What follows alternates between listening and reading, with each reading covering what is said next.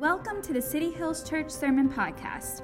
We hope that the message today helped you encounter God, love people, and discover purpose. For more information about who we are as a church, head over to city hills church s d dot com. If you would like to partner with us financially, click the Give button at the top of the homepage on our website. And now, let's jump right into the message. Well, welcome to City Hills Church Online. We're so stoked that you're with us today as we kick off our new series called Encountering God. And the whole series is about this idea that we have these extraordinary moments in our life that redefine the future. You've experienced those moments, right? Maybe for you, you think about your wedding day. Maybe for you, you think about your first child being born, or your second, or your fourth. Those game-changing moments in your life. Maybe for some of you, it was a move to a new city, a job opportunity that came out of nowhere that you've been dreaming about and hoping that something would work out, and it does. For some of you, those extraordinary moments are challenging ones. Someone in your family dies that you cared about deeply, you had a close relationship with.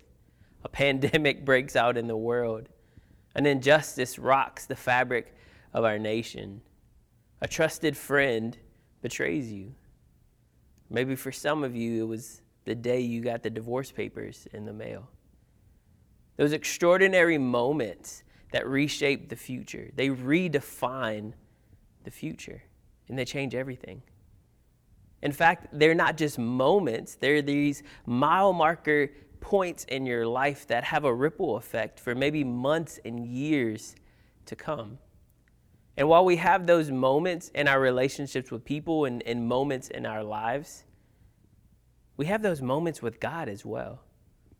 Moments when God breaks through all the noise, when He shuts down all of our busy schedules and He speaks clearly to us, or He opens up a door that only He could. There's a moment in your life that you can look back to with God and go, all I can say is that was God. All I can say was that was that, that was Him. It couldn't have been on me. Those extraordinary moments that redefine everything. And I've shared some of those moments that I've had in my own life where God has just spoken so clearly, whether it's in this life-altering decision or maybe it's in those quiet moments where I just listen to Him. But it's so much more than just, oh, I felt peace in this moment, or I, I felt like my fear dissipated, or, or I felt like I had a little bit more faith to go to the next day. No, no, no, no. These are moments that I remember for years, moments that reshape the stories I'll tell my daughters, moments that reshape the history of our family. And my prayer is that you have those moments. And if I'm honest with you, I feel like we're in a really unique season because God wants to have a moment with you. He wants to cut through the noise. He wants to cut through the chaos. And He wants to speak directly to you. Now, for each of us, what He has to say and what He wants to do and, and what He's trying to share, it's completely different. So I'm not here to tell you exactly what God is saying.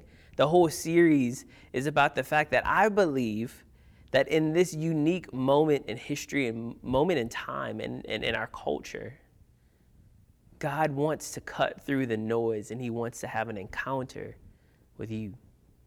That He wants to reshape and redefine what the future looks like on the other side of this season. And I believe that if we listen and we open our hearts, we'll hear something truly incredible that will reshape our lives. These moments actually happen throughout the Bible. And we see these stories where God shows up on the scene in different ways and in different shapes. And when He shows up on the scene, it just redefines their life. And so this series, we're going to be looking at a few of those stories.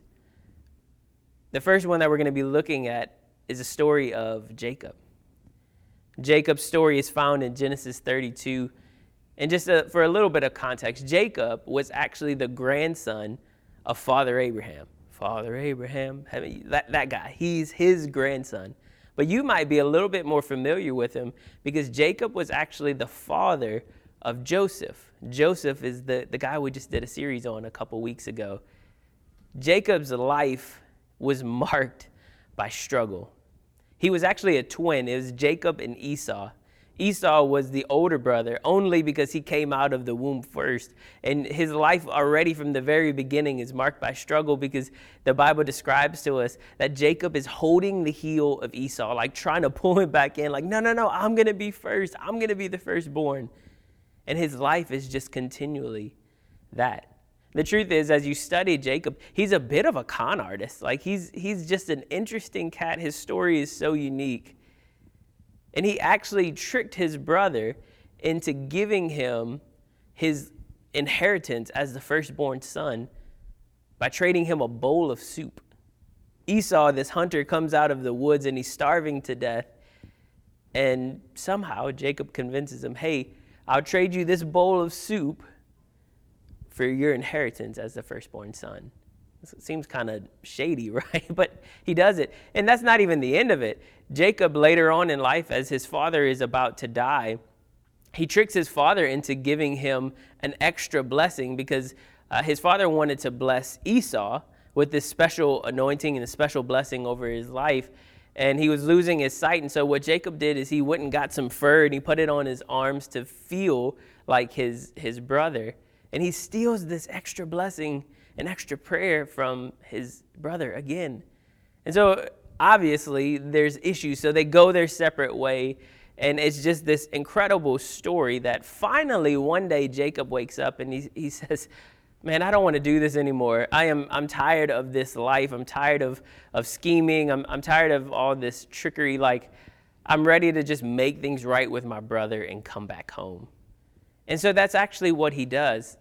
But because of all the damage he, he's done, he doesn't trust his brother. He doesn't trust that Esau is just going to forgive him. And so what he does is he he sends his possessions towards him. He sends some gifts, and he sends his family one way, and he sends his possessions a different way, just trying to make sure that he doesn't lose everything if Esau decides to attack him. And so what happens is that Jacob is left alone in his camp, and something interesting takes place. Check this out in Genesis thirty-two, starting in verse twenty-two. It says, during the night, Jacob got up and took his two wives, his two servant wives, and his eleven sons, and crossed the Jabbok River with them. After taking them to the other side, he sent over all his possessions. This left Jacob all alone in the camp, and a man came and wrestled with him until the dawn began to break.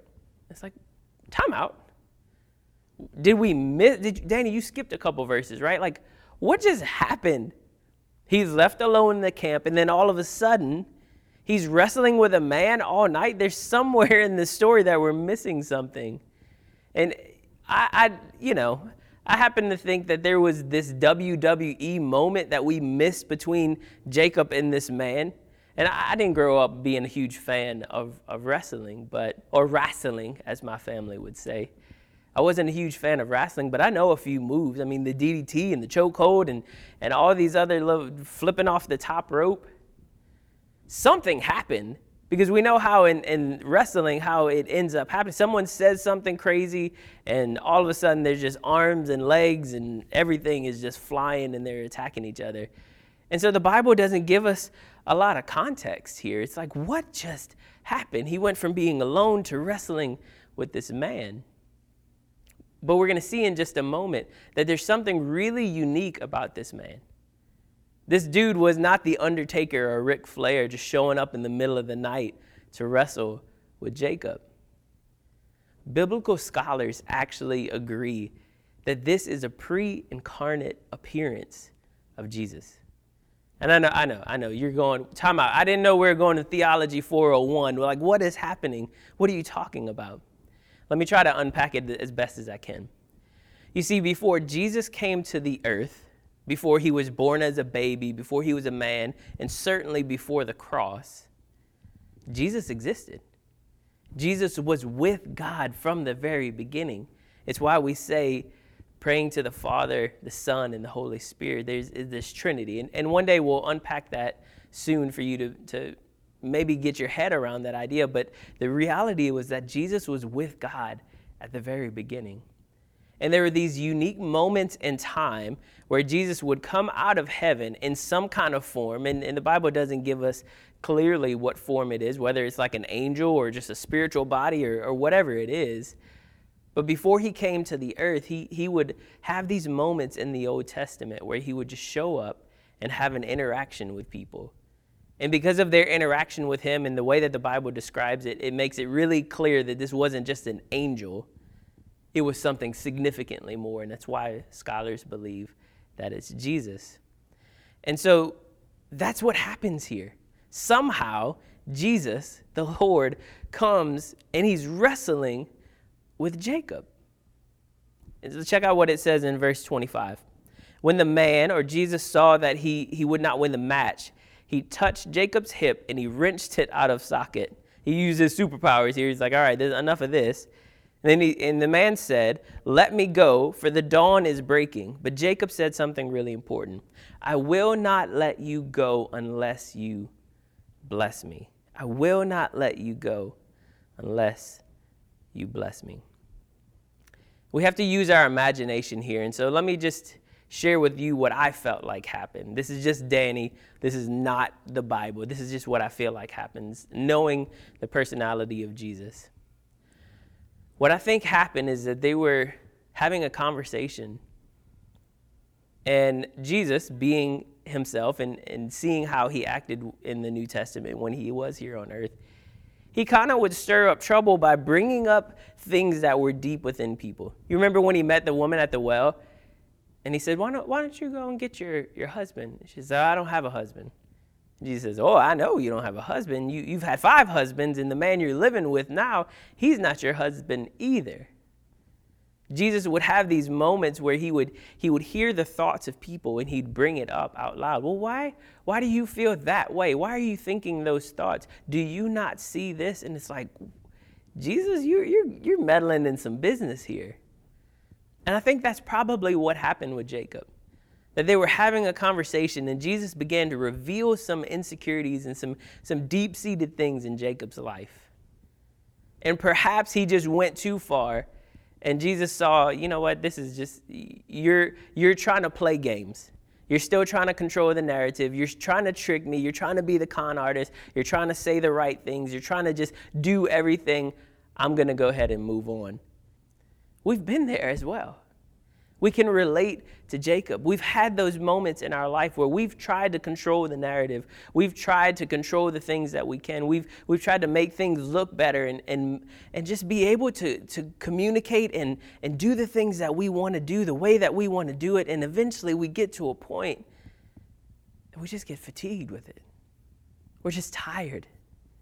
We're tired of playing the games, and we want life to look differently. Jacob says, no, no, no, no, no, you're not walking away. You're not leaving until you bless me. You're not leaving until things are different. You may have revealed all this stuff about me, but you don't get to walk away. We are going to fight. And you're not leaving until you bless me. Listen to what the man, who I believe is Jesus, asks him.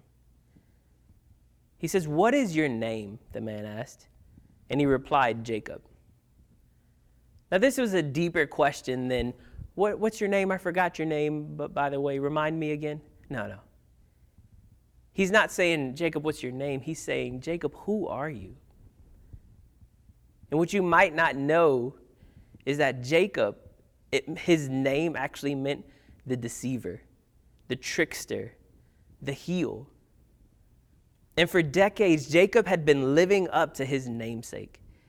For decades, he'd been living this life where he just, he tried to move all the pieces right where they needed to be. He tried to control his life. He, he did whatever it took to get where he wanted to be and to get whatever he wanted. And he was tired. He was worn out from this life of constantly wrestling with the wrong things. And maybe for you, you feel the same way that Jacob did. You've been wrestling with life. You've been wrestling with challenge after challenge. You've been wrestling with the things that have been going on in your life, and you feel like you can't go any further. It's like, I, I'm done. I'm spent. I've tried everything I, I can try. I've failed. I've succeeded. I've hurt people. They've hurt me. I'm, I'm at the end of my rope. And you know what? Today I believe that there are three things that we're wrestling with that actually pull us away from our purpose and they drain us of our energy. And the first thing that I believe that you and I wrestle with, we wrestle with who we are and who we're supposed to be. We wrestle with who we who we are currently and who we wish, who we think, who we thought we were going to be. You've had these moments. I've had these moments. Maybe you look at your life and you thought you thought that your marriage would look different than it does. You thought you wouldn't be having the same struggles. For some of you, you're dating and you thought, man, by now I thought I would have found the right person instead of all of these shallow, insignificant encounters with people. I, I thought by now it'd be further. For some of you, you felt like in your finances, you still wouldn't be struggling at this point. Like by now, I would have had some of this debt paid off. By now, I wouldn't have these same struggles and these same bills and these same issues. By now, something would be different. For some of you, you feel like at this point in my life, after all of these years, after all these experiences, by now, God, by now, I should know who I am. I shouldn't still be struggling with these same insecurities that I did decades ago. I shouldn't still be in the same place. I shouldn't still be struggling with this same issue. Who I am today is not who I thought I would be. And we wrestle with that, and it drains us of our purpose, and it drains us of our energy. The second thing that we, we see is that we wrestle with our past. For some of you, your past has become this anchor that holds you back from the future. Your past has become this place where you're trying to fix what happened. You're trying to figure out what happened. You're trying to work out all of the pieces. And all it's doing is keeping you from living your life in the present. All it's doing is hindering your future. The truth is that you and I cannot change our past, but we can begin to rewrite our story from here. We can't change our past. We can't fix it. We can't go back and make all the pieces right. But we can say, God, can you redeem my story? And from this point forward, can you help me live the life that I want to live? We're wrestling with our past. We're wrestling with who we thought we would be. And we're drained and we're frustrated and we're spinning our wheels. And the last thing that we struggle with and the last thing that we wrestle with is that we wrestle with our secrets within us. We wrestle with those secret sins in our life, with those secret struggles, those secret insecurities, those secret thoughts that just keep coming back into our minds. And what we do is that you and I, we play the game and we put the mask on, we put the facade on, we play the right parts, we say the right words, we try to do the right things. But at the end of the day, we're exhausted because we're trying to pretend that we've got it together. We're trying to pretend like we have confidence. We're trying to pretend like we're not struggling. Those secret struggles within us, they wear us down. There's an old saying in church that says, God can't bless who you pretend to be. I just think those words are so, so true for today. God can't bless who you pretend to be. If you pretend to be this person, God sees that. He knows your heart. He knows what you're struggling with. And if we don't allow him to do a work within us, we're going to struggle with those same things time and time again. What we learn from Jacob is this incredible lesson that if we want to discover our purpose, we have to wrestle with God. And I know what you're saying. You're like, what? that that doesn't make any sense. What do you mean wrestle with God? What do you mean wrestle with him? You know, I thought that way for a while, but as I was reading this story, I felt like God reminded me of some things. Because, you know, growing up, like I said, I wasn't a huge fan of of wrestling, but I understood it. I saw it. And and it was, we played the video games. We did all of those things. So it, it was still a part of my life. And somewhere around middle school, I met some um, some other kids who were on the wrestling team. And I thought, oh, oh man, well, that's pretty cool.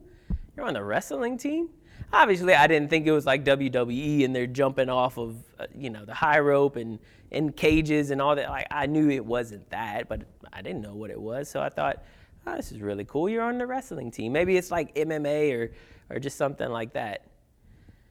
Yeah, that was until I, I saw wrestling in high school and saw wrestling in, in middle school. And when when homeboy rolls out in the short shorts, leotard, and, and a marshmallow helmet, I was like, oh, wait a minute. It doesn't look like the wrestling that I I remember. Like, what what is going on? And then the match started, and it was just like, oh, that's, oh, okay, that's a lot of touching. That's a, wow, that is, that's a lot. And it immediately lost all of its cool factor. If you're on the wrestling team, don't judge me. I'm just saying, as a as a young man, I was like, I don't need to be that close to you. That's just a lot. That's just a lot for me. But when you think about it, and as you study wrestling, as you understand it, wrestling is all about proximity and leverage. You see, what happens is that as they train, they want to keep each other close. They want to keep the bodies close to each other and wait for those moments of leverage to win the fight. When there's space in between you and the other person, it allows them the freedom to do whatever they're trying to do, and it, it just it puts you in a bad spot. So you're trying to keep as much proximity to each other as possible until you leverage the right moment. Doesn't that sound a lot like what God wants to do in our lives? Doesn't that sound so much like what he's inviting us to in this relationship? That God is saying, hey, I want you to be close to me. I want us to have proximity. I want you us to be intimate and close and united and just all legs and arms and face and all that. We're just in it. And at the right time, we're going to leverage a moment for you to see my hand. The issue wasn't that Jacob was wrestling with God. The issue was that Jacob had been wrestling with everything else in his life. He'd been wrestling with his past. He'd been re- wrestling with his secrets and his insecurities. He'd been wrestling with who he thought he would be by now. He was wrestling with all these things, and God was going, no, no, no, no, no. Here's your moment to wrestle with me. And he did. And he won. And he held on to him, and he said, I am not letting go until you bless me. And I wonder what would happen in our lives if you and I had that same attitude. God, I'm struggling right now in this moment. God, I'm I'm I'm wrecked with doubts and fears, but I'm not letting go until you bless me. God, I'm so tired of my insecurities. I'm so tired of fighting with my past. I'm so tired of feeling like I haven't accomplished the things that I wanted to, but God, I'm not letting go until you bless me. God, I am I am worn out. I am burnt out. I feel like I am missing my purpose. But God, I am not letting you go until you bless me. Because see, you and I have a really bad habit. The first thing that goes in our life is God.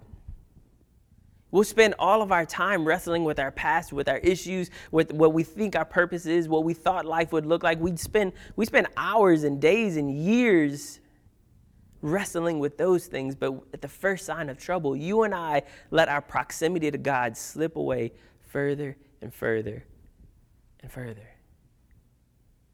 And God is reminding you, and he's reminding me today, don't let me be the thing that you stop wrestling with. Come to me with your doubts. Come to me with your fears. Come to me with your insecurities. Come to me with your questions. Let's wrestle over them. Let's dig into each other. Let's fight. Let's have this conversation. But don't give up on me. Don't let me go. Of all people to let go, why are you letting me go? You see, what happened is when Jacob wouldn't let go of God, something powerful happened. Listen to what he What he says in verse twenty-eight. The Lord said to him, your name will no longer be Jacob. From now on, you will be called Israel, because you have fought with God and with men and have won. You see, God didn't bless him with more money. He didn't bless him with more possessions. He didn't bless him with a new job title. He didn't bless him with a new city. He didn't bless him with a new opportunity. What he did is he changed his identity. And you know what? God wants to do the same thing for you. God wants to redefine who you are from the inside out. You see, Jacob would no longer be the deceiver, the trickster, the heel, the con artist, the one who's just trying to get his own way and make it happen. No, from now on, he'd be known as the one who wrestled with God and won. And my prayer for you is that in this season, you don't miss God shouting through the noise to you saying, hey, hey, hey, hey, hey. Don't stop wrestling with me. Don't lose your proximity to me. Don't, don't just allow these things to slip in between us. Don't allow that to happen, because you're going to wrestle through those things. And all the while, all you need was me.